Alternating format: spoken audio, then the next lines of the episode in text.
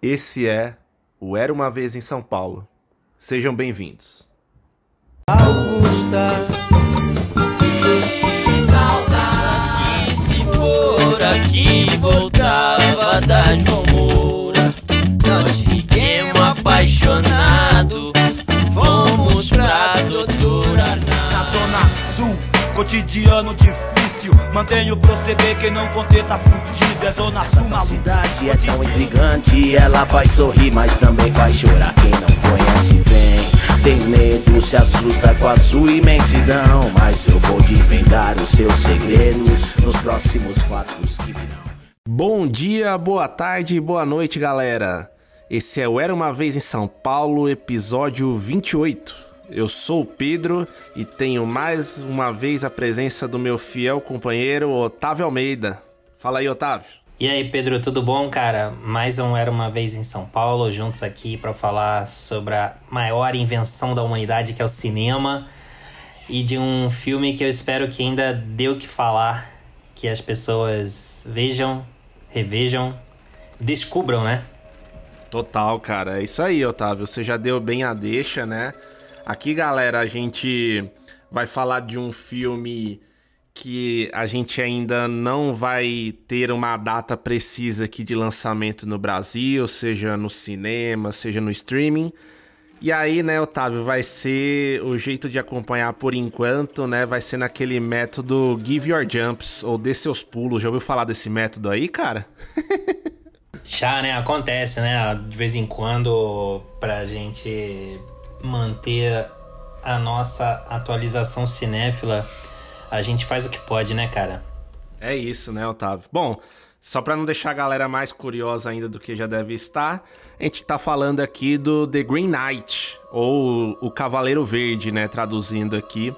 É um filme da grande produtora aí, da queridinha do público indie A24, né? E um filme que, que foi lançado esse ano, né? É, mais ou menos.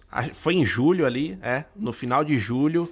É, e como a gente falou, né, não tem ainda uma data prevista de estreia aqui no Brasil. Isso é até comum, né, galera? É um, é um ponto meio ruim ali, porque a A24 tem vários e vários filmes muito bons ali, né? Seja tendo a, o domínio total sobre o filme, seja atuando ali em parceria, mas a gente acaba vendo muitos filmes também da produtora que não tem uma estreia muito bem definida no Brasil ou demoram muito para serem lançados no streaming, né? A gente acabou vendo isso com Minari, é, o filme ali americano barra sul-coreano que concorreu ali forte no Oscar, um bom filme ali e que, putz, teve a sua premiação em Sundance num ano e só depois de, do outro ano que foi ser lançado oficialmente. Então, é só um dos exemplos aí que acabam é, afetando aí a 24, né? A gente espera que em breve, pô, os caras consigam melhorar um pouco essa distribuição, né, Otávio? Também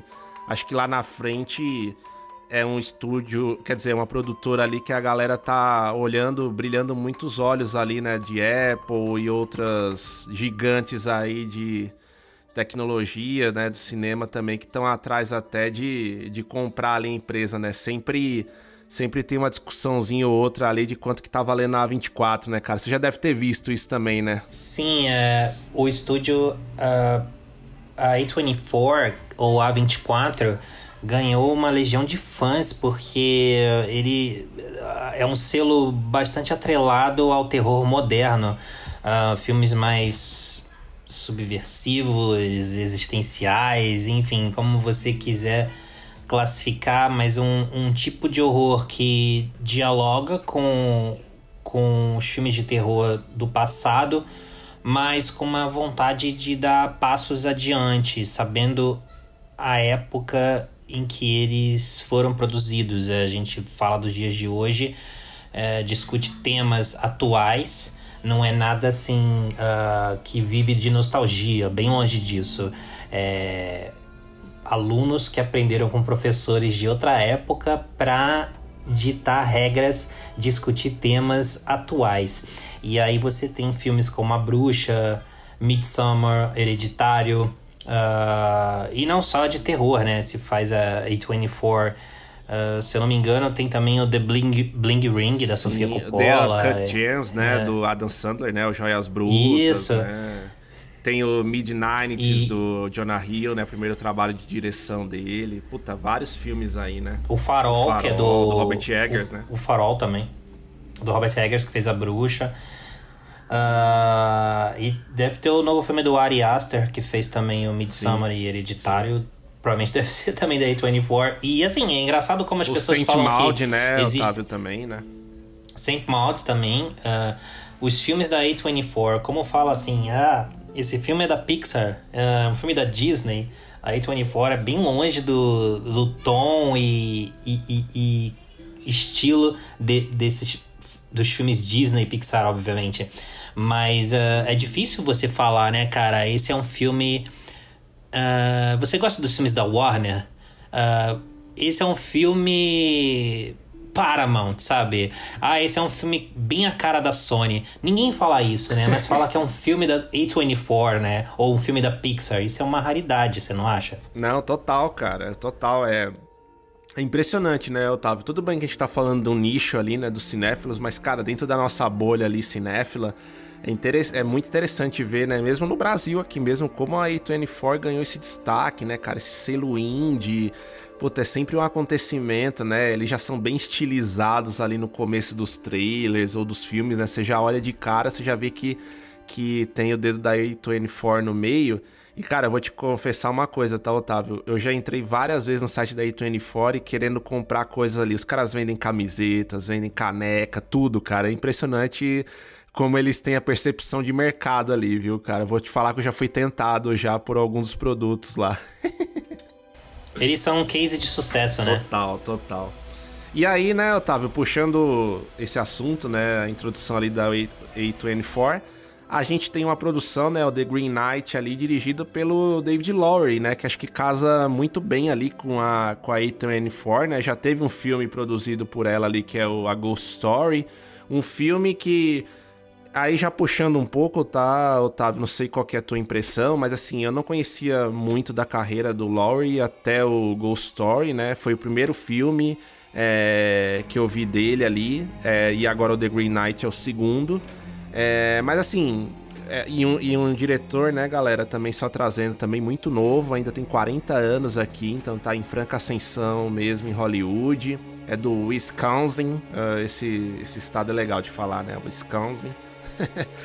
É, Mas acho que combina, né, Otávio, com, com a A24 aí, o Laurie, né? E. Não sei, cara, qual que é. Tecendo muito rápido aí, qual que é a sua impressão do Ghost Story, só dando uma palhinha da, da minha. Eu curti, cara, o filme na época, não revi, mas curti, apesar de ser um filme, né? E acho que você vai falar isso, um filme extremamente contemplativo, né? Então você vê que uma das veias do diretor é um pouco disso, né, cara? Dessa, dessa, desse, desse dessa contemplação, uma aquelas cenas paradas, focando em um, em um nada ou em alguma única coisa ali na, na tela, enfim, não sei o que, que você achou do Ghost Story. Sim, ele tem esse estilo contemplativo e hoje, eu não sei você, mas quando eu falo em contemplar, é, ficar com a câmera fixa nas árvores atingidas pelo vento, na natureza, ah, o interior de uma casa e seu silêncio ensurdecedor. Isso me vem à mente logo de cara um Terrence Malick, Total. mas quando você vê um filme do David Lowery, você. É Lowery, Lowery ou Lauer? Lauer? Cara, vamos, Pegou, vamos hein? do seu gosto aí, cara. Eu vou falar Lowry mesmo, Eu acho- Lowry, sei lá. Cada hora gente fala um jeito. Eu acho. Quando você assiste a um filme dele, você vê que ah, é diferente. Ele tem a própria, própria pegada e talvez um diretor que tenha. É curioso, porque ele, ele também fez filme pela Disney, que é o Meu Amigo Ah, Dragão. verdade, verdade. ele fez esse filme e ali é algo completamente ah, diferente do A Ghost Story.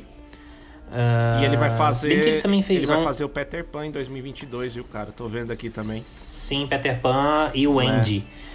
Que é da Disney de novo. Agora eu acho curioso ele voltar a esse a um filme Disney completamente comercial, já com essa bagagem do diretor já reconhecido por filmes como a Ghost Story e agora The Green Knight. Verdade. É, ele fez um antes com o a Ghost Story com Casey Affleck Uhum. e a própria própria Bruna Imara, Bruna né? Imara, eles eles fizeram um chamado End Body Saints, Uhum. que acho que aqui se chama Amor Fora da Lei Isso aí. que é, é- eu acho que isso é, é mais a cara do, do David Lowery porque e principalmente em A Ghost Story que traz de novo o, o casal entre aspas de atores e mas e o The Green Knight que você vê que pô dá pra ver que é do diretor de A Ghost Story mas você não consegue imaginar que esse é um filme do diretor de Meu Amigo Dragão, da Disney. Diferente, por exemplo, de diretor de um diretor que já transitou por vários gêneros e estilos, ah, que foi, por exemplo, Steven Spielberg, que conseguia dirigir, consegue dirigir no mesmo ano Jurassic Park e A Lista de Schindler. Né? E quando você vê esses dois filmes, mesmo sendo completamente di- distintos, você vê a assinatura do Steven Spielberg ali. Não, total. Já o, o David Lowery, que ainda tá no começo da carreira, você não, não, não consegue ver em Meu Amigo Dragão o diretor de A Ghost Story e agora de The Green Knight. Eu, pelo menos, não consigo. Não, total, é um ponto, viu, Otávio? Mas ao mesmo tempo, cara, assim, eu também não vi o meu amigo Dragão, imagino que você tenha visto, né? É, é interessante, cara, olhar a versatilidade dele, né? A gente ainda não identifica muita assinatura dele ali de cara. Mas é legal, né? O cara se desafiar ali já no começo de carreira, né? Um cara bem novo ainda pra diretor, né? Como a gente falou. É, já passar por tantos gêneros diversos ali, né? Acho que. Acho que é interessante isso, né, cara? Tipo, você vê que o cara não quer ficar ali na, na mesmice, né? Ou tipo, ah, eu fiz um filme franquia ali, né? Disney e tal, vou ficar ali por, por ali mesmo, né? Um terrenozinho mais de conforto, mas me parece que é um cara até corajoso nesse sentido, né? Ali, enfim, vamos. Vamos acompanhar mais Agora, aí eu da carreira desse, desse diretor. Sim, eu acho também que ele fazendo esses filmes com a Disney, ele ganha mais dinheiro pra fazer os projetos que acho que realmente interessam a ele, que são os projetos do coração, E, né? cara, ó, você deu um É. ótimo ponto, viu, Otávio? Nesse sentido aí, cara, pra você ter ideia, tá? Tava caçando isso agora há pouco. O Ghost Story, cara, teve um orçamento, acredite se quiser, tá? De 100 mil dólares, o Ghost Story. O The Green Knight, pra você ter ideia, teve um orçamento de 15 milhões de dólares, né? Então você vê que você vê que é isso que você falou. E provavelmente o meu amigo Dragão ou o Peter Pan agora vão ter orçamentos, é, acho que no mínimo no mesmo nível do The Green Knight ou até muito maiores, né? Então você vê que realmente é isso que você tá falando, né? O cara ele pega ali, né? Ele fala: Não, deixa eu bater meu ponto aqui na Disney também pra poder fazer uns filmes mais autorais, né? Acho que ele deve estar seguindo um caminho desse cara, sentido. Eu não sei se você vê assim, mas eu enxergo que para a própria indústria hoje, quando você, assim, Hollywood também sempre foi comercial. Sim, sim. Então, acho que isso você marca ponto com a indústria, tá? É, acho que não agora com The Green Knight, provavelmente, mas lá lá pra frente pode ser que um filme do David Lowery, que não seja da Disney, um filme que tenha mais a cara dele, talvez consiga mais apoio da indústria na temporada de prêmios Verdade. e não nesses festivais mais indies ou Cannes, por exemplo.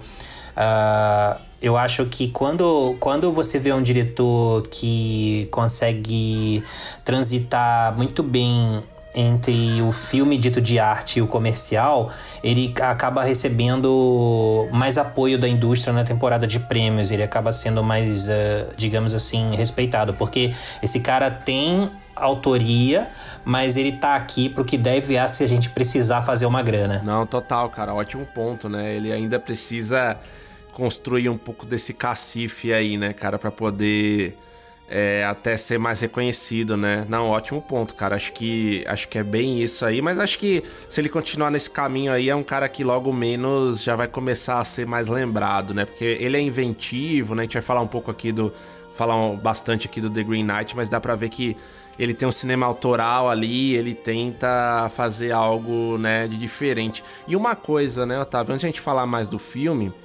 é, eu tava pensando nisso também hoje, né, cara, pra gente gravar aqui. É, o Laurie, cara, quando a gente fala desse cinema contemplativo, é, eu tô, né, até vendo um curso aí de, do, do Arthur Tuoto, né, um cara que é, pô, reconhecidamente aí é, um cinéfilo, um cara muito entendedor aí também do cinema. E, cara, ele faz um apanhado fantástico. Fica a dica aí, galera, também para esse curso de cinema do, do Tuoto aí.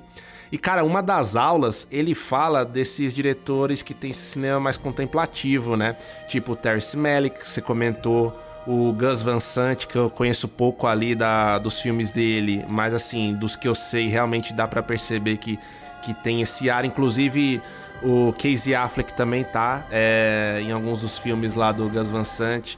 Você tem, puta, outros diretores ali como Belatar, enfim, aí você vai para o Tarkovsky, né? Você vai para esses diretores mais, né, os, os europeus ali, enfim, mais mais cults, digamos assim, né? Mas o Lowry também ele bebe dessa fonte, né, cara? Ele usa muito desse ar contemplativo, né, que a gente falou, não só no Ghost Story, outros filmes dele, mas no The Green Knight, né? Já começa ali com, com uma tomada mais contemplativa, né? Então é um filme que, que deixa você respirar, né? Digamos assim, mas não só isso, né? Tipo, ele te prepara mesmo para para algumas situações no filme que não são é, sei lá, a, ações de tirar o fôlego, nada desse tipo, né? Para você acompanhar um pouco do, do ambiente ali que ele te traz, né? O que que, que que te desperta, cara? Assim, a gente já falou um pouco disso no começo, mas o que que te desperta esses filmes mais contemplativos, assim? Você você embarca na jornada, ou tipo, a Rooney Mara comendo a torta lá durante não sei quantos minutos no Ghost Story te tira um pouco do, do jogo. Cara, é, é uma relação bem complexa que eu tenho com esse tipo de filme, mas eu acho que são filmes complexos, né? Então acho que eles estão lá para incomodar também. É, nada é muito claro e eu só acho que em alguns momentos periga dispersar, tá? Uh, por exemplo, em A Ghost Story, eu entendo a cena da Rooney Mara comendo a torta. Eu não entendo assim, é um momento de luto em que ela tá sofrendo e pela perda do, do marido, né, repentina e e é um momento de luto, é um momento de, de sofrimento, mas eu já entendi, sabe? Eu não preciso que ela coma a torta por sete minutos. É, eu acho que. Eu acho desnecessário. Eu entendo que ele queira provocar sensações distintas, mas uh, eu acho que tem uns caras que sabem fazer isso também, como Paul Thomas Anderson, uh, no, no, começo de Sangue Negro, que na minha opinião, aqui, vou jogar logo de cara aqui, tá? Eu acho que é o melhor filme desse século. É, sim, cara, eu, tá? tô, eu tô pra falar que eu tô contigo, Sangue viu, Negro. cara? Sangue Negro, cara, é... Já, é... Já, já, já anota na tua agenda aí que em algum momento a gente vai ter que fazer uma sessão clássicos com sangue negro. Porque já dá pra falar que esse filme é um clássico, né? Esse filme é incrível, incrível. É o Cidadão Kane. Com prazer, é o Cidadão falar. Kane do século XXI, enfim. Você sabe que no, logo no começo, depois que surge o título do filme na tela de Sangue Negro, tá o Daniel Day-Lewis lá procurando petróleo, uh, o, o, o, tal Sangue Negro, e, e ele fica um tempão lá escavando, sentindo a terra, uh, sentindo o cheiro do local, cava mais um pouco, contempla, cava mais um pouco, espera. Uh, e aquilo tem uma razão de ser até a conclusão daquela sequência inicial. E aquilo leva para um outro momento, entendeu? Aquilo, a história vai se desenvolvendo. Sim. Então, você entende? Uh, a razão de ser, uma coisa levar a outra. Uh, em The Green Knight, por exemplo, logo no começo, uh, quando vão rolar o, o, o, os breves créditos iniciais, uh, que só aparece lá o nome do estúdio, produtoras, enfim. tem, tem uma sequenciazinha inicial ali que mostra uns bichos parados comendo assim, que não leva droga nenhuma, entendeu? É, e eu acho que não precisa daquilo. É, por exemplo, a cena em que surge o tal Cavaleiro Verde e tem todo aquele ambiente, aquela aura sinistra, preparação para aquele momento tenso e todo o diálogo daquela cena, aquilo tem uma razão de ser. Não sei se você me entende, Sim, porque sim, total. é, é- é- a, a- história tá indo de um ponto ao outro, entendeu? Ah, não acho que, que, que cenas como essa do, do comecinho mesmo, que aparece lá os, os, os bichinhos, vaca, cavalo, não lembro agora. É, Pra que aquilo, sabe? Acho diferente, por exemplo, é, nas cenas que ele tá caminhando, na jornada dele, que é um filme de, de jornada, né? Ah, que vê as longas paisagens, ah, ele contemplando aquelas paisagens e vendo gigantes pelo caminho, cenas que quase não tem diálogo, mas eu acho que faz parte da história, sabe? Parte do espetáculo, por mais que ele seja lento, contemplativo. Agora, eu não gosto quando ameaça dispersar daquilo que você tá vendo na tela. E isso acontece comigo, ah, não em todo filme, né? Ah, por exemplo, eu adoro eu adoro, por exemplo, Kubrick fazendo em Barry Lyndon os caras andando em direção à câmera, passando de um cômodo ao outro da, da casa, tocando a música e ele caminhando, só caminhando, indo de um ponto a outro de uma casa, de uma mansão, com imagem, som e música e não acontece mais nada além disso, entendeu? Mas é maravilhoso, é puro cinema. Total. O que o David Lowery faz também, óbvio que é cinema, mas eu acho que eu acabo dispersando um pouco. Eu não sei se você tem essa sensação. Não, total, Otávio. Acho que é bem isso, cara. No Ghost Story. Acho que no The Green Knight eu dispersei um pouco menos, mas no Ghost Story, assim, apesar de fazer bastante tempo que eu não revejo o filme, mas eu lembro, sim, de ter me dispersado em alguns momentos ali de, de um tom contemplativo pra mim. É, no excesso, cara. Mas uma coisa, né? Já aproveitando que você já adentrou ali no filme, que era o, o- o próximo tópico aqui que eu tava pensando. é, eu já aviso também, tá, galera, que assim, até pelo filme ainda não está amplamente divulgado, né? A gente ainda tem que dar os pulos ali pra assistir. A gente pensou em fazer o seguinte aqui, tá? Nessa primeira parte a gente vai falar mais num tom sem spoilers, tá? E aí depois a gente deixa claro ali o momento que a gente vai começar a falar com spoilers ali, enfim, aí fica ao critério de, de você que tá nos ouvindo aí, né? Já assistiu o filme, não assistiu, até onde nos acompanhar aí, tá? Mas enfim, Otávio, voltando pro, pro filme, cara, é, acho que vale a pena também situar um pouco a galera antes aqui.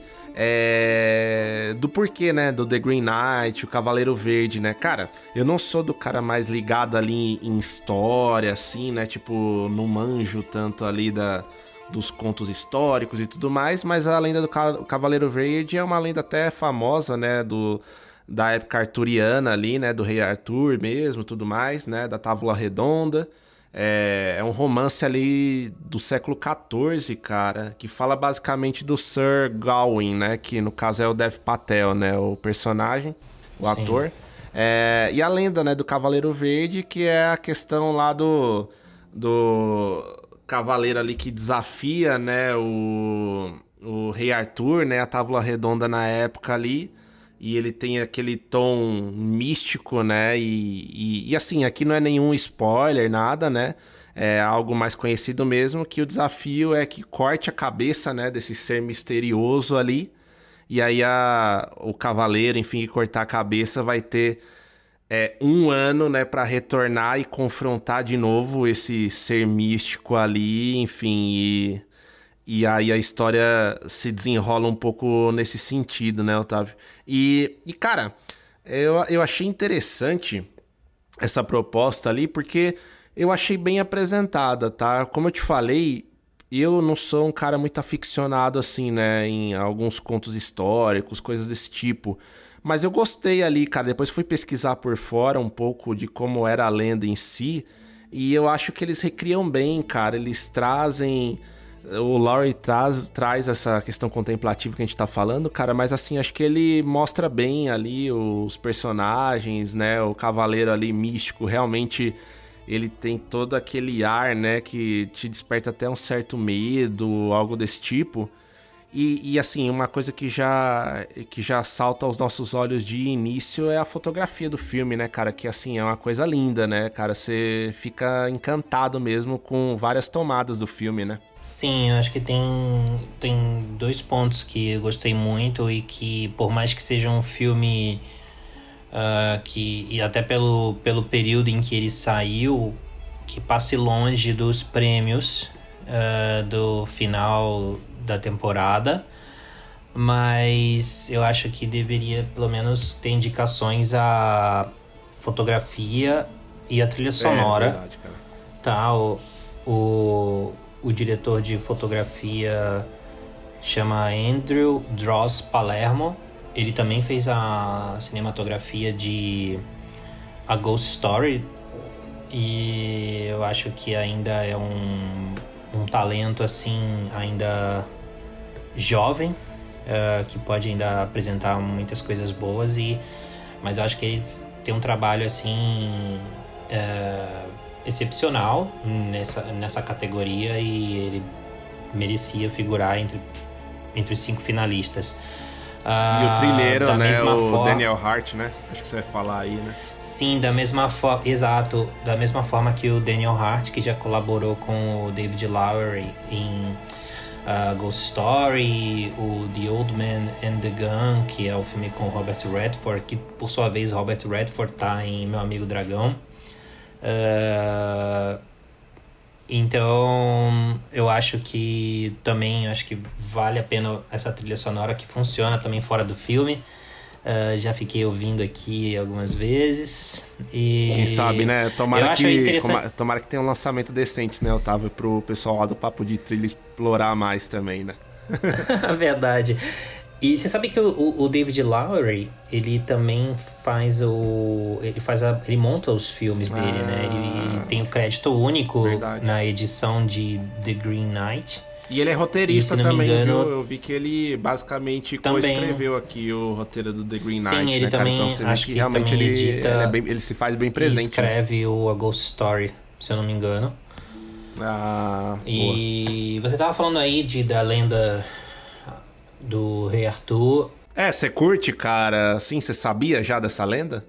Cara, eu gosto. E eu ainda prefiro que façam é, um filme sobre os contos dessa mitologia, né, do que fazer de novo a história do Rei Arthur, né, que já, já cansou. Aquela coisa de Hollywood tem que fazer um filme do Rei Arthur, do Robin Hood, a cada 5 a 10 anos no máximo, né? Então, uh, eu gosto, já tiveram filmes sobre o Cavaleiro Verde e o Sir Gawain, Gawain, né? É, Gawain, isso aí. É, mas que não, não se trata de uma, de uma refilmagem. Né? Eu acho Total. que é uma reinterpretação do conto e muito da proposta que o diretor quer para os filmes mais pessoais, os filmes do coração dele. É, que eu acho que ele tem mais liberdade pela A24 para fazer esses filmes do que ele vai ter pela Disney. Mas é como eu disse, eu acho que fazendo o Peter Pan e o Andy que vem aí, uh, ele vai ter mais uh, recursos para fazer o que bem entender na sequência. Agora, eu acho que talvez para ele ser mais reconhecido assim pela indústria, como eu estava falando, talvez assim é um diretor que flerta com espetáculo em The Green Knight, mas ainda não é uma tá longe de ser uma produção acessível, né, para o grande público. E acho que ele ainda não, não, não ou não sei se interessa para ele, interessa, né? Tanto que ele de vez em quando ele faz filmes com a Disney mas ainda não é aquele diretor que uniu uh, o, o, lado pessoal dele com o lado uh, como é que eu vou falar? O lado comercial, né? O Sim. cara que tá contratado por um grande estúdio, mesmo que, que esse grande estúdio, que a Disney tenha confiança nele, senão não teriam chamado ele de novo. É, por exemplo, que um, um, uma, uma posição hoje que tem o Christopher Nolan ou, ou, ou Denis Villeneuve, que partiram de filmes menores e de autores, para de certa forma eles conseguiram depois uh, foram usados pela indústria, mas eles souberam de alguma forma usar a própria indústria a favor deles para criar, usar a máquina do cinemão para fazer os filmes que eles bem entendem, né? E talvez ainda o David Lowery chegue lá, mas acho que ainda não, não tá nesse ponto. Não, total, Otávio, eu vejo muito esse caminho nele mesmo, cara, como você trouxe assim muito bem.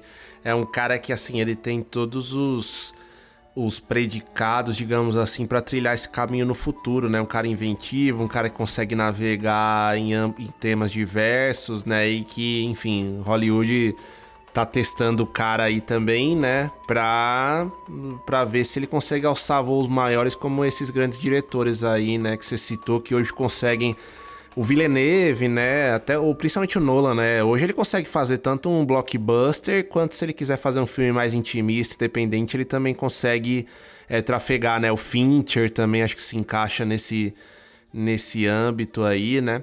E, cara, uma coisa também, Otávio, antes de a gente entrar nos spoilers, né, que eu acho muito legal do filme, né? Você já falou aí da fotografia, né? A gente falou aqui. É, a trilha sonora, cara, a fotografia, inclusive, em muitos momentos do The Green Knight, cara, eu me senti num jogo de RPG, tá? E assim, eu nem curto muito o gênero RPG, eu não tenho muita paciência para jogar. eu gosto de jogos mais dinâmicos, mas é, cara, me lembra demais, né? Tipo, o filme ele tem alguns capítulos, né, definidos na tela, é, aquela, aquela coisa Isso. do Gawain andando assim no, no, na grama e as paisagens. Cara, parece muito que que você tá em um jogo de RPG, né? Você encontra algumas quests no meio, né? Alguns chefões, desafios. Cara, achei, achei bem legal. Mas, cara, o que eu queria mais ressaltar é, é a sacada de trazer o Dev Patel, cara, porque esse filme tinha tudo para ser aquele filme é, branco, né? Digamos assim, né? Aquele filme todo mundo loirinho ali, né? Descendente do rei Arthur e tudo mais. E, cara, eles trazem um ator que é que é britânico, né? O Dev Patel é britânico, mas que tem ali forte é, descendência é, indiana, né? Claramente, né? Então, e é um ator assim, cara, que eu sempre achei que deveria ter mais reconhecimento de Hollywood do que estava tendo, assim, sabe? Eu achei ele um cara muito fera. É... E, e, puta, achei muito legal, sabe? Todo o elenco, né? Elenco de apoio desse filme, né? Tem a Alicia Vikander, tem todo mundo ali, né? Galera muito boa. Mas assim, para mim o Dev Patel rouba a cena, cara, e ele manda muito bem ali no papel de protagonista. Não sei se você concorda. É, eu concordo. Eu, eu gosto. O elenco foi. Ele foi muito feliz na, na escolha do elenco. Um, acho que o Dev Patel tem uma performance bem interessante. E, uh, não sei dizer se é o, o maior momento dele é. no cinema como ator, é, porque ele é um cara bastante jovem, que ainda vai fazer muita coisa. Total. Uh, mas certamente ele se sai melhor do que em Quem Quer Ser o Milionário, por exemplo, né? que ali ainda era muito novo, inclusive ainda não era o cara bonitão que é hoje, né? Que sim, sim. Eu, eu, vejo muita gente falando, é, ressaltando o quanto ele cresceu e, e a vida foi generosa com ele nesse ponto. é, sim, e eu acho que. É, é, é, e a Alicia Vikander, que eu acho que surgiu aí de forma avassaladora na indústria e andou agora um pouco esquecida após ganhar o Oscar por Verdade. A Garota Dinamarquesa. Verdade, cara.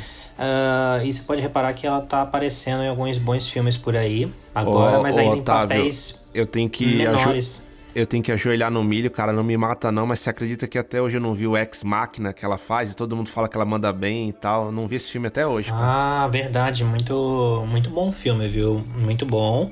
E ela manda super bem mesmo. Eu acho que é a talvez a melhor atuação cibernética desde o Schwarzenegger no Exterminador do Futuro 2. Olha lá, cara. Forte, Não, forte. não, não, não, tô brincando, mas assim, ah, também tem o Cibernética é Joel, bom. Haley Joel Osment, Ah, Haley. Joel Osment em AI, Inteligência Artificial, um dos filmes mais subestimados dos últimos 20 anos. Concordo, concordo. É, mas eu gosto, gosto bastante do elenco. E tem um ponto interessante, né? Que a gente tá falando aqui de Rei Arthur, por exemplo, mas você reparou que no filme eles nunca chamam pelos nomes. Sim, É, verdade, não- verdade. é, falam o rei, a rainha, a, a, a, a própria mãe, né, do, do protagonista. Ela é, a, ela é a Morgana da história do Rei Arthur, da Excalibur. Nossa, mas verdade. você tem, você tem a Excalibur no filme também, mas agora eu não lembro se fala que é Excalibur. Não fala, não fala. Não É, fala. Mas a, a mãe do, do Sir Gawain, que é o Dev Patel, a mãe, ela é, na lenda, a Morgana. Tá lá, o Merlin também tá no filme, Sim. mas não fala o nome dele também. e eu achei isso bem interessante também. é, acho que. É, tanto que o Rei Arthur, cara, que é o. Se eu não me engano, o Rei Sean Arthur. é- Harris. É, o Sean, Sean Harris, Harris. né? É, é, ele tá acreditado aqui no IMDB as King, ou seja, né? Tipo, não fala nominalmente também, né? O Rei Arthur ali, né? Sim, não fala aí o, o Sean Harris com aquela voz característica dele, né? De vilão de Missão Impossível. É, mas eu gosto dele e eu acho que. Tem, tem uma galera aí, né, no filme, que o o Joel Edgerton tá no filme, Sim. também sem nome. Tem o Ah. Ralph Ineson, né? Que faz o Green Knight, né? A maquiagem e- muito, muito legal do, do Green Knight também, né? A maquiagem ferrada, né? Bom demais. Sim. E, e, uh, e o Barry, Barry Coogan, né? Eu não sei como fala o sobrenome dele. Ele fez filmes como. Ele tá em Dunkirk, O Sacrifício do Cara- Servo Sagrado, que é de outro loucão, né? Que é o, o Yorgos Lanthimos. É, esse, esse é um outro diretor também, né, cara? Que depois a gente pode falar dele num outro episódio também, que é um dos caras que tá começando a ganhar cada vez mais destaque, né? Cara, o esse ator que você falou por último aí, o Barry Ke- Keegan, né? Sei lá, alguma coisa desse tipo É. aí. Cara, Sim. ele. ele me chama a atenção, né, cara? Porque assim, ele tem um olhar meio fantasmagórico, né? Ele tem um Ele é negócio louco, meio. né? É, ele tem uma cara meio de, Dá medo. de estranho, assim. E, cara, ele manda muito bem. Eu vou fazer uma Sim. comparação aqui, Otávio, que não tem muito a ver. Mas, cara, ele ainda é um cara novo ali, né? Talvez nem seja tão novo assim, mas me parece que é, né? Cara, ele me impressionou do mesmo jeito que eu vi o Paul Dano, por exemplo, em Sangue Negro, cara, sabe? Tipo aquele ator novinho, mas que tem um, um- um ar Interessante. um ar meio estranho, um ar meio misterioso. Não tô comparando, tá? O Paul Dano pra mim é um ator fantástico, até diretor agora também. O cara é muito foda. Mas assim, não sei, sabe, cara? Às vezes a minha comparação tá um pouco esquisita, mas você entende? Tipo, nesse ar meio misterioso, assim, de um menino novo, né? Cara, e você. Sabe, você falou um- aí do Paul Dano também. Curiosamente, os dois atores estão no The Batman, o novo filme do, Olha só! do Homem Morcego, que vai ser do Matt Reeves com o Robert Pattinson como Bruce Wayne. Ah, os dois atores estão é, no The Batman. E o Barry Coogan, ele também fez a, aquela, a ótima minissérie da HBO, que é Chernobyl, que eu acho extraordinário. Eu, eu Ah, Não lamento, lembrava, só que não, é um. lembrava. Ele tá, acho que no quarto episódio, naqueles que eles vão tentar atirar nos cachorros, que é um episódio doloroso demais. É demais. Ah, acho que ele só aparece nesse episódio, se eu não me engano. Ou o grande destaque dele tá no penúltimo episódio. E Chernobyl, que eu só lamento que não tenha sido um filme pro filme. cinema, né? Mas ok, tudo bem, tá, tá ótimo. Ô, ô, E- Otávio, eu vou e- puxar um saco aqui do Barry Keoghan aqui, que Aham. ele, ele tem a minha idade, tá? Então ele é um cara novo ainda, 29 anos ali, é novo, é novo. É novinho, né? Não, mas diferente de você, se eu encontrasse esse cara na floresta lá, como aparece em, em The Green Knight, eu sairia correndo, cara. É, verdade.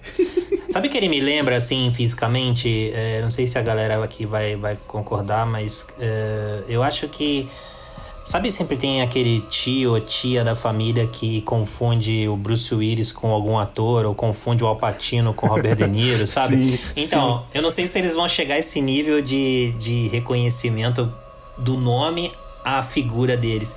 Mas eu, quando eu vejo, eu vejo o Ty, o Ty Sheridan, que é o jovem ator também que fez o jogador número 1 um, Sim, e sim. tá nos X-Men mais recentes, acho que como o Ciclope. Nossa, parece um pouco, né? É, eu lembro, eu, eu confundo um pouco os dois, mas eu, eu, eu, eu como é quem acompanha cinema e é uma um pouco uma aberração assim, um cara normal, mas as pessoas mais normais assim talvez confundam os dois. Não, bom, ótima comparação, viu, Otávio? Seria o Barry Keegan, então, Ty Sheridan, Sheridan do multiverso. Verdade. Não, mas, cara, ótimo ponto, né? Então, a gente só só enfatiza, né? Isso daí só ajuda a, a, a, a dar argumento aqui, né, pro nosso ponto mesmo, que o elenco é um elenco ali cheio de atores já mais consagrados, né, com destaque, mas também muita gente nova ali que, que tem um potencial gigante, né? E aí, Otávio, assim, você ainda tem mais algum ponto que você queira ressaltar da parte sem spoilers ou a gente já pode ir direto pra parte que interessa aí com spoilers? É, eu acho que eh, ainda é um filme que muita gente não viu, mas eu acho que vai ficar ainda por uns 20 anos, que vai ser aquele tipo de filme que muita gente ainda não viu. Mas eu, eu, verdade. eu creio que é, é um filme sobre honra, é um filme sobre histórias que me- merecem ser contadas. Alguém que quer ter uma história pra ser contada sobre essa pessoa. É, ou como filmes desse, desse tipo, dessa época. é, histórias ou canções que vão ecoar pelos salões dos grandes reis. Então, é um filme sobre isso. Ah, acho que ele tem seus momentos de provação, né? O protagonista passa por alguns lugares e conhece personagens que vão moldando a jornada dele até o final. Agora, não é um filme fácil, não é um filme. É que aparentemente, assim, você. A gente tá falando aqui de fantasia, mas não é um filme de ação, é um filme contemplativo, como você bem colocou. Ah, muito bem feito, mas é um filme lento.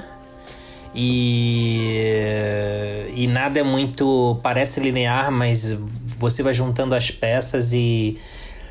E não necessariamente você entendeu ah, a jornada de forma linear, sabe?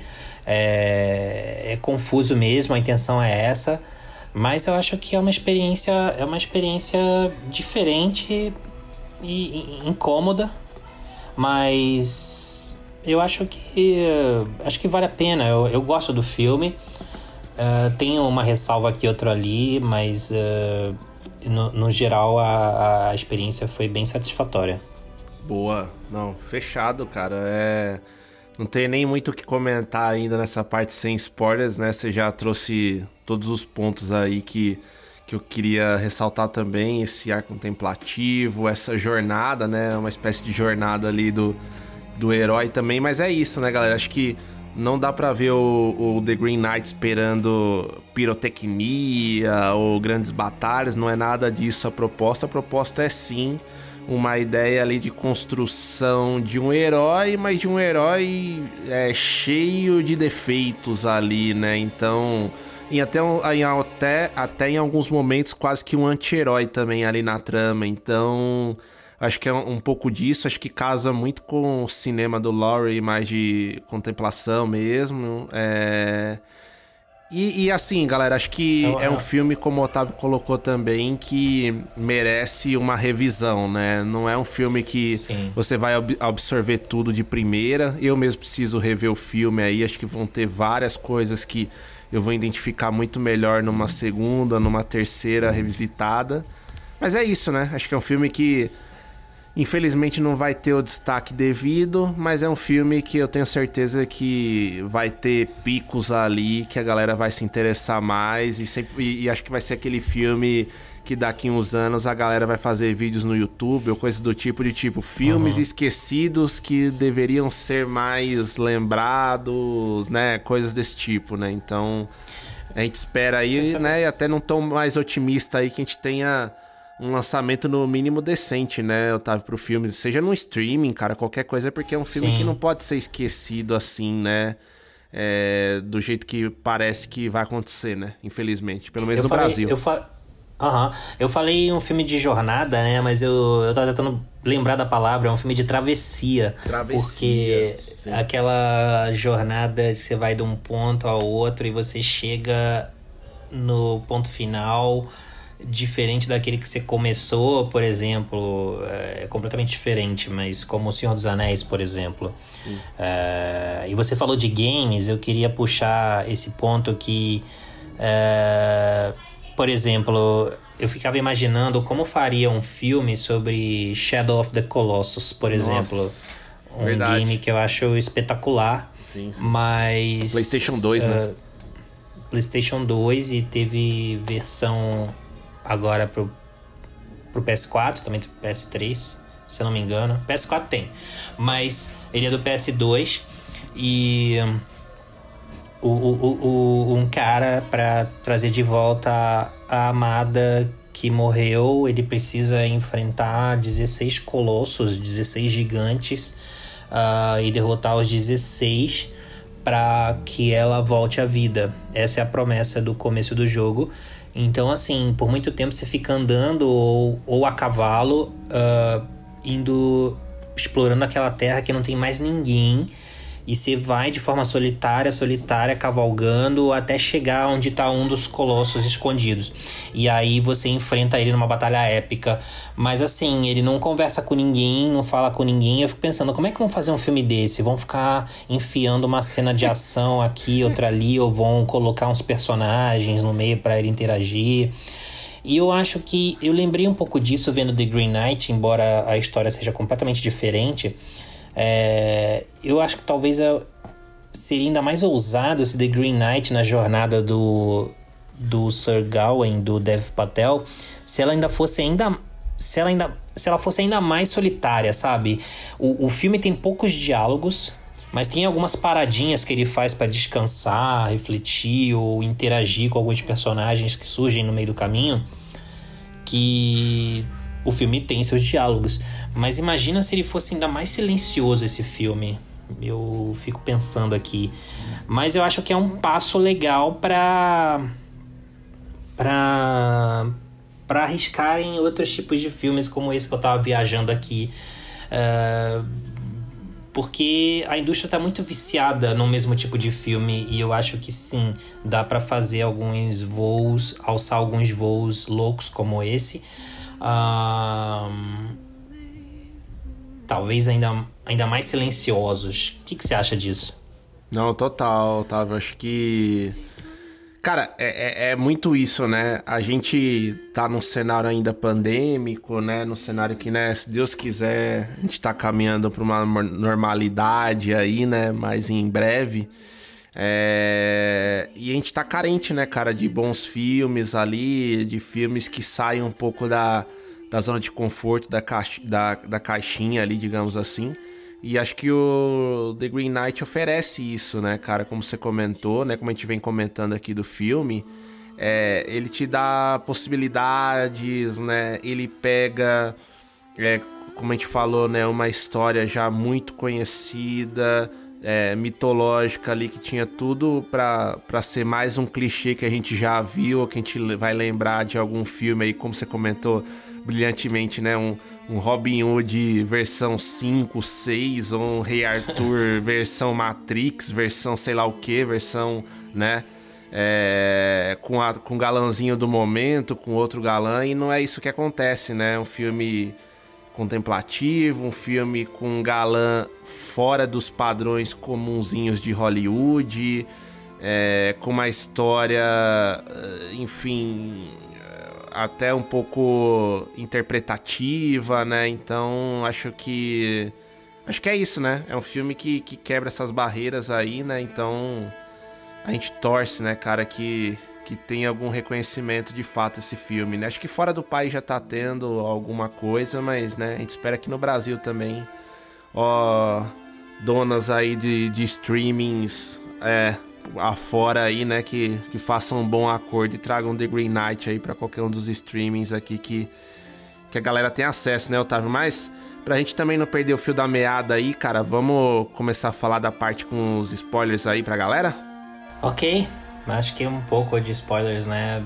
É, quem não, não assistiu, enfim, a gente vai fazer, comentar um pouco mais algumas cenas, mas enfim, vamos tentar não, não agir de forma maldosa, né, Pedro? Exato, exato. Não vamos estragar a experiência por completo, não, galera. A gente promete aí. Então, bora lá.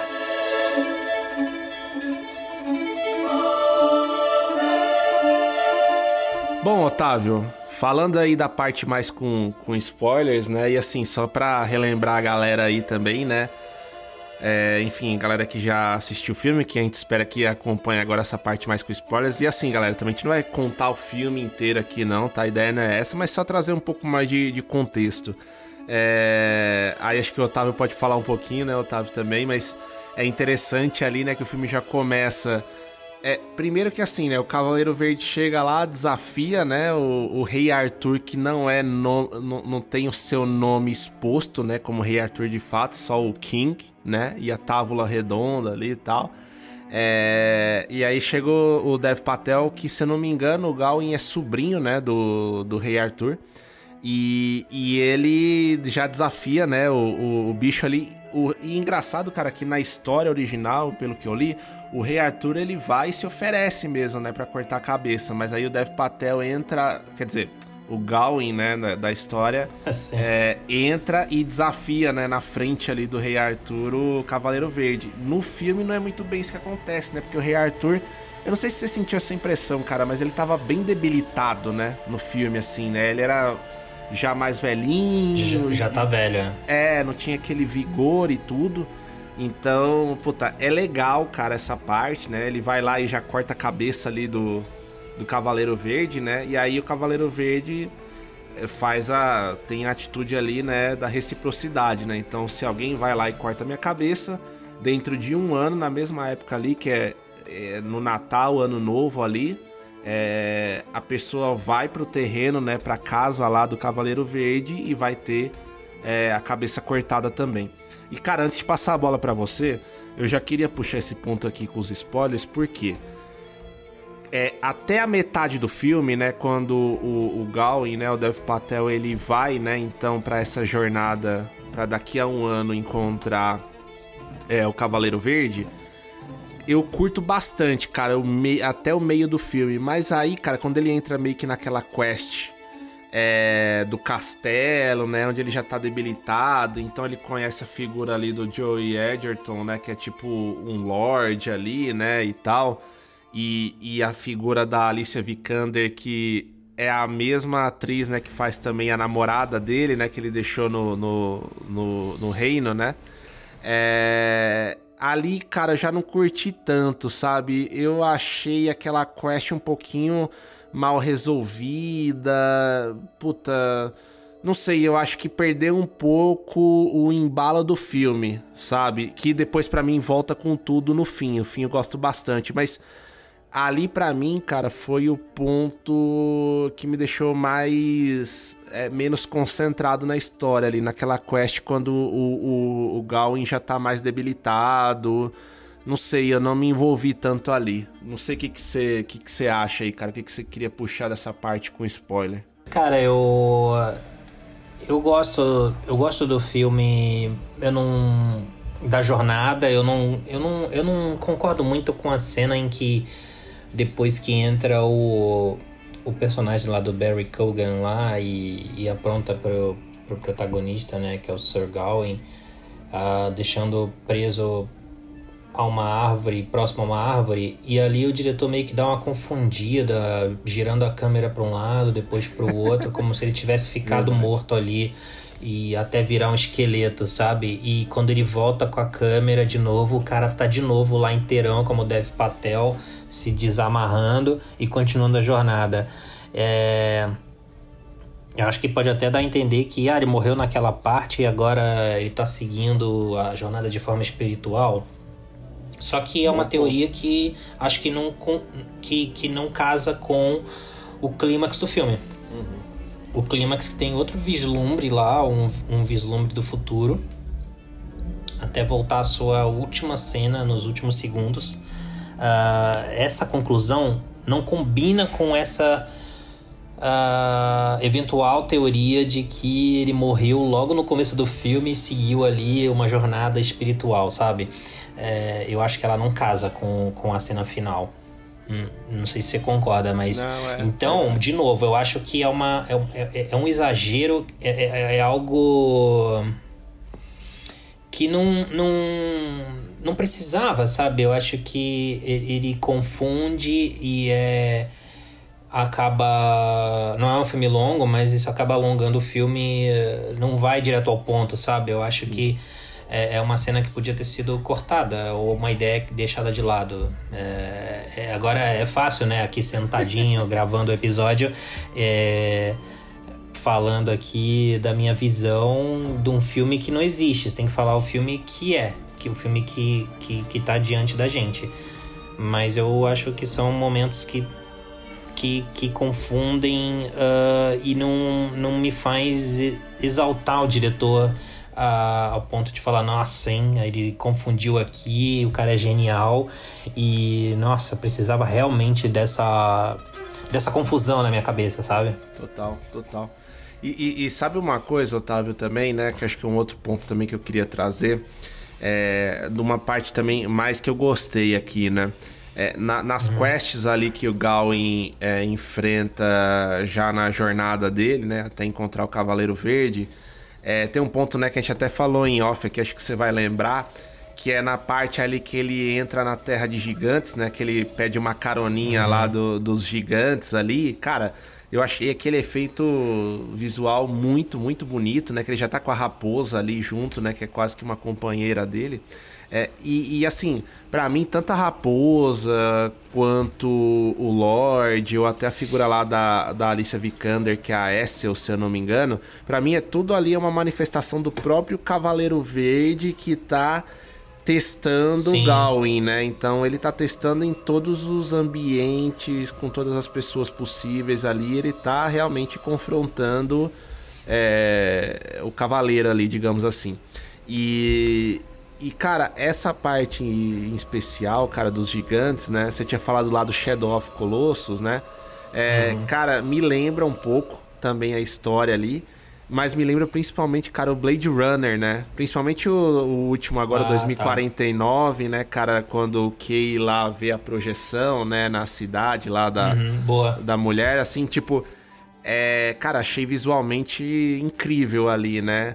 Antes disso, se me engano, acho que é antes, né? Quando também o Gawain tá andando e faz aquele efeito de tela, né? Da câmera invertendo, né? Então inverte o que, que é alto, o que, que é baixo ali também. A câmera gira, né? Dá um 360 graus também. Tipo, às vezes assim, pode ser só uma demonstração de, de habilidade ali, né, do diretor e tudo, cara, mas acho que combina, né, cara, esse mundo imersivo, meio de RPG, puta, eu achei bem bonito, não sei o que você achou. Eu achei sim, levando em conta que não é um, um, um filme que tem efeitos visuais de uma superprodução de Hollywood, exato. de um grande blockbuster. Uh, e mesmo de um filme uh, gigante, mas não um tradicional blockbuster como Blade Runner 2049, por exemplo. Sim. Eu acho que ainda é mais modesto no caso de The Green Knight. Uh, mas o resultado é bem, é bem certeiro e é satisfatório. acho que inclusive a raposa, né, que tem momentos que aparece mais no escuro ou de relance assim para não ficar contemplando demais a raposa para pegar possíveis defeitos visuais. uh, agora, a raposa tem um ponto interessante que ela acompanha o, o herói na, na jornada o tempo todo. E aí no final, quando ele vai chegar lá, meu, no último chefe, a, a raposa não quer deixar ele ir, cara. Por que daquilo? Nossa, bom ponto, né? Não, eu vim com você até aqui, eu, provavelmente é. ela sabia para onde ele estava indo, aí chega lá e fala: "Não. Cara, eu acho, eu tava assim, aqui é mais a minha impressão, tá? Conjecturando aí do filme, que eu acho que é um pouco do Cavaleiro Verde mesmo ali, que talvez, como eu falei, né, que ele se manifesta através de várias, vários personagens ali pro Gawain. Eu acho que quando ele notou de fato, né, que o Gawain tava chegando perto ali do destino, talvez ele ele tenha ele tenha vamos dizer assim ele, ele queria ali atrapalhar mesmo um pouco os planos né do do Gawain né? Então não sei se é um pouco isso cara porque também assim né eu não quero contar o, o, o clímax do filme mas eu acho que você deve concordar comigo também que assim é, o Gawain, ele é um cara que ele desacredita, né, no potencial de fato dele ali, né? Você vê que ele, ele teve aquele ímpeto lá de cortar a cabeça do cavaleiro, mas ele não tá muito confortável com aquela situação, né? Ele vai se provando ao longo do tempo também.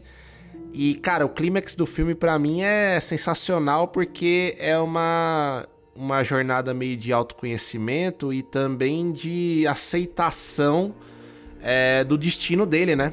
É, e, cara, eu achei isso muito legal, né? Tipo. No final é uma, uma jornada bem corajosa, né? Tipo, o, o filme te leva a pensar às vezes que é uma jornada meio de um cara meio medrosão ou de um cara que não queria estar tá ali, mas no fim é, se prova na verdade a, a, jornada de um herói de fato, né? Então, não sei, acho que a raposa, né, a manifestação ali do Cavaleiro Verde, acho que entra mais para confundir a cabeça dele, né? Como o personagem lá do Barry Keegan, né? Que no fim do dia você não sabe se aquele menino existe mesmo ou também, né? Se é Isso. é mais uma das quests lá do Cavaleiro Verde só pra atrapalhar o Gawain, né? E tem um outro ponto que a jornada dele, uh, que ele não tinha uma história para contar, e no final ele vai ter uma história para contar. Exato, que o rei exato. Arthur o questiona sobre uma história, e ele ainda não tem essa história. Mas também Uh, há na cena toda que é uma celebração de que o Natal tá chegando e aí vem aquela sequência com o Cavaleiro Verde no começo do filme. Uh, em paralelo a essa festa, uh, tem a mãe dele num ritual e coincide com a chegada do Cavaleiro Verde. Então, assim, pode ter sido tudo orquestrado pela magia da mãe para que é... o filho tivesse sua jornada, sua sua história para contar e que ele valorizasse mais a vida. É, é, se ele vai voltar ou não dessa jornada, é, ele finalmente se encontrou e viu que ele pode ser uma pessoa que tem respeito pelos outros uh, e que não fica só ligando para títulos, o material, uh, o que é superficial, uh, a forma mesmo como ele trata algumas personagens durante o filme. No final ele, ele o arco está completo e aí fica um final ali meio eh, você interpreta do jeito que você bem entender, mas o, o, o importante é que é, o arco do personagem deu é, é, se tornou completo. Total. Então isso é mais importante do que de fato acontece com ele no fim. É e assim, Otávio, é, às vezes, né, cara, eu acabo vendo assim filmes que tem problema ali na, no fechamento, né? A gente sempre fala ali, né, puta, o fim, eu tava comprado com o filme e no fim é, não era aquilo que eu esperava, né? Tem alguns filmes né, que a gente acaba tendo essa impressão. E cara, o Cavaleiro Verde é, é pra, não é o contrário para mim, porque assim, eu nunca deixei de desgostar totalmente do filme, né? No geral, eu gosto bastante dele. Só ali do meio até é, mais o clímax que, que cai um pouco para mim. Mas depois, cara, é... o clímax para mim é tão bom, cara, o desfecho ali, que, puta, me uhum. deu um gás assim de tipo, nossa, peguei. É, muito bom. É, peguei a ideia aqui do filme, né? Tipo, peguei, né? Aí é meu ledo engano, porque também eu queria trazer o outro ponto, ah, cara, pra, pra fechar do meu lado aqui, que é um filme, né, Otávio, que com certeza merece ser revisto, né, cara? Porque você pegar todas as informações desse filme, cara, de primeira Acho que nenhum filme, né, cara? Até por mais básico que seja, é, sempre merece uma revisão, né? Ainda mais depois de alguns anos. Mas o The Green Knight em especial, cara, eu sinto muito essa necessidade. Porque, por exemplo, nessa minha conversa aqui contigo, é, você já me fez perceber coisas e eu também pesquisando aqui sobre o filme que, cara, na, na próxima vez que eu assistir o filme eu já vou ter uma outra percepção, sabe? Para mim, é, acho que vai crescendo cada vez mais, né? Sim, eu concordo. Uh, eu acho que é um filme que merece ser visto e revisto uh, para para que você pegue algumas coisas que ficaram pelo caminho e é fácil se perder nele.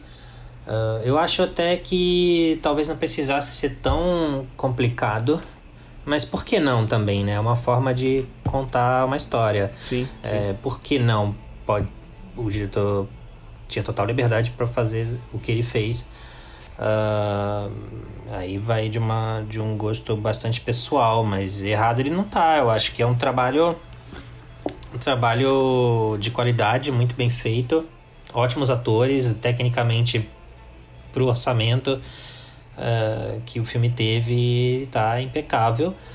Uh, eu só espero que ele possa ser visto pelas pessoas, né? E uh, eu acho que o final dúbio de sim, você saber o que aconteceu com o personagem ou não Uh, eu acho que isso é menos importante do que a jornada que tá fechadinha no fim. Uh, por exemplo, acho que aqui todo mundo já viu, né? Tem 10, 11 anos o Inception, a origem do Christopher Nolan. Aquele final lá que tem um duplo sentido, o importante ali não é se ele estava sonhando ou não. O importante é que ele aceitou aquela realidade e ficou bem com os filhos, entendeu? Sim. Então é isso que atormentava ele e agora ele estava em paz. Não, perfeito, cara. Acho que Acho que é bem isso, né? Tipo. Acho que o The Green Knight também, né, cara? É um final dúbio, mas no fim do dia tem um pouco do desfecho, né? Que a gente comenta, né? É a jornada do herói completa, né? Você vai ter uma interpretação, eu posso ter outra, mas realmente se fez ali a jornada do herói e a jornada de um cara que que vai ser lembrado, né? É, como um ser mítico ali também. Mas boa. Sim, eu acho assim, e, uhum. e, por não ser um grande entendedor da lenda do rei Arthur, é, acho que falei uma besteira mais cedo, porque o Sir Gawain é filho de Morgause e não de Morgana. É. Mas Morgana e Morgause eram meio irmãs do rei Arthur. Ah, então... então tá, tu, tá tudo em família, mas é, não é Morgana a mãe do Sir Gawain. Ah, mas ele é sobrinho, então, de fato mesmo, do rei é Arthur. É sobrinho ali. também, mas é complicado porque no filme não falam os nomes dos personagens, é, exceto o protagonista e o Cavaleiro Verde, The Green Knight. Mas tudo bem, né? Um pouco de história não faz mal a ninguém. Totalmente, Otávio. Não, bela, belo, belo ponto. Bom, então é isso, galera. Aqui a gente abordou bastante aí o filme, a parte sem spoilers, a parte também aqui com spoilers, mas também sem dar todo toda a cereja do bolo ali também, né? A gente quer a gente quer que vocês também, né, enfim, tenham a percepção aí e nos ouçam ou antes ou depois do filme, né, na parte com ou sem spoilers, enfim. Mas antes, Otávio, da gente fechar aí, queria ir só para aquele momento que a gente gosta aí também, os ouvintes também que que é o momento das notas aí, cara. Que nota que você dá pra The Green Knight? Cara, eu. eu a gente vai permanecer com o mesmo sistema? Vai mudar as notas? Não, vamos, vamos no, no Diz... basicão do zero, de 0 a 10 mesmo. Cara, acho que eu dou nota 8 pro filme. É... Eu. Eu achei. Quando eu vi, eu fiquei pensando no filme. Eu vi num fim de semana. Eu vi num sábado e fiquei pensando nele no dia seguinte e talvez no outro também.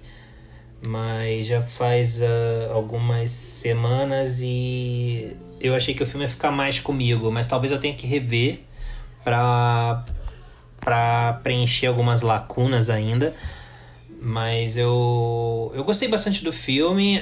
Uh, quando acabou, eu senti, eu vi o melhor filme do ano que eu vi esse ano ou um dos melhores. Só que depois ele diminuiu um pouco para mim. Eu não sei, eu acho que muito por causa dessa complexidade, acho que exacerbada que o diretor busca para os seus filmes.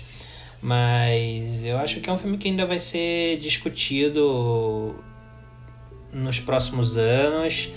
Eu não estou dizendo aqui que o David Lowery é um gênio ou não é um gênio, mas é, é, é diferente, por exemplo, né? Quando você viu os primeiros filmes, por exemplo, do Martin Scorsese ou do Paul Thomas Anderson e falou: Puta, esse cara é um gênio. Uh, eu não sei dizer do David Lowry ainda. E acho que não vai ser com Peter Pan e o Andy, né? Ah, é. Acho que. Acho que ele vai ter que camelar mais um pouquinho, sim, aí, mais um cara, pouco, nesse né? caminho. Camelar, Camelot. Camelot é, é. eu tava, tava faltando, né? De falar de Camelot. Trocadilho aqui. infame. Ah, cara, coisas infames também, também valem aí, às vezes. cara, é, eu não sei se é a primeira vez, viu, Otávio? Mas eu vou te seguir na nota. Acho que não, acho que a gente deve ter concordado com nota em algum outro episódio. Mas eu também vou de 8 aqui pro The Green Knight. É, e concordo muito com o que você colocou, cara. É, quando eu terminei de ver o filme, eu fiquei com a sensação que eu tava vendo um dos melhores filmes ali do ano.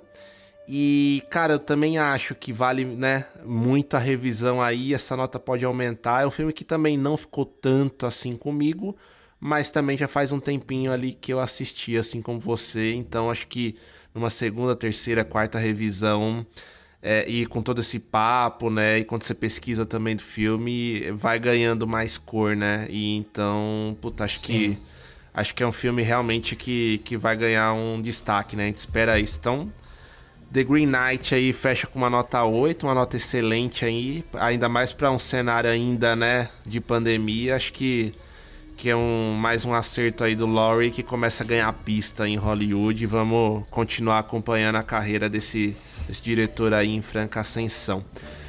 Bom, é isso então, né, galera? A gente fez um episódio aqui mais focado ali no, em um filme.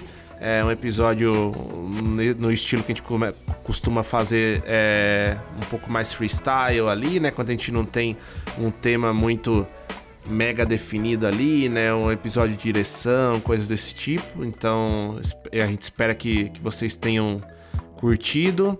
E a gente pede, né, galera, aí que continue nos acompanhando. O Era Uma Vez em São Paulo está é, amplamente aí nas redes sociais, no Instagram, no Facebook, no arroba Era Uma Vez em SP. É, no Twitter também, arroba EuVesp, tá? As iniciais aí do Era Uma Vez em São Paulo. E eu, Pedro, também tô no... Tanto no Instagram é, quanto no Facebook, ali arroba PLRVDN, no Twitter arroba PLRVDN92, porque o Twitter não aceitou só o PLRVDN, que é as iniciais do meu nome. e fala aí é, pra galera também, Otávio, aonde o pessoal te encontra aí nas redes. Eu tô no Instagram, arroba hollywoodiano, no arroba otávio.almeida, é, no hollywoodiano falando essencialmente sobre cinema, óbvio pelo nome. Ah, e, enfim, eu também tô no Twitter como hollywoodiano. E em breve, mais vezes aqui com o Pedro em novos episódios. Era uma vez em São Paulo. ah, com filmes complexos e outros nem tanto, né, Pedro? É isso, né, Otávio? Que a gente sempre gosta de trazer aí pra galera, né? A proposta do Era uma vez em São Paulo é ser eclético, é falar de todo tipo de cinema, do blockbuster ao cult, né? A gente não gosta muito desse- dessas pechas, né? Desses rótulos, mas, enfim, pra facilitar, acho que a ideia é um pouco isso. E também só trazendo, galera, a gente também tá lá no Leatherbox, né? Na rede social mais específicas de, de filmes ali no arroba Era Uma Vez em SP também, tá? Então é isso. Fiquem à vontade aí para nos, darem sugestões, comentários, elogios, críticas, enfim, o que vocês quiserem. A gente tá também disponível em todas as plataformas aí de áudio da escolha de vocês, né? Google Podcast, Apple Podcast, Spotify, enfim, por aí vai, Deezer. E é isso, né, Otávio? Espero que a galera continue nos acompanhando. Em breve aí novos episódios. E agora a gente tá entrando no momento é, de filmes mais grandiosos, né, cara? Agora aqui em setembro em diante, a gente vai começar a ter uns filmes aí que vão começar a trazer uma galerinha forte pra jogada, né, Otávio? De novo. O cinema agradece, né? É isso, filmes que, que espero que me façam perder a cabeça. É, né? Chega de cabeça flutuante, né, Otávio? Vamos, vamos em busca de outros pôsteres aí. Boa. Mas é isso, Otávio. Um prazerzão gravar contigo de novo e vamos para os próximos, hein? Eu que agradeço. Fiquem bem aí, Pedro. Grande abraço. Obrigado mais uma vez e a gente vai se falando, né, gente? É isso, galera. Tamo junto aí e até mais. Até.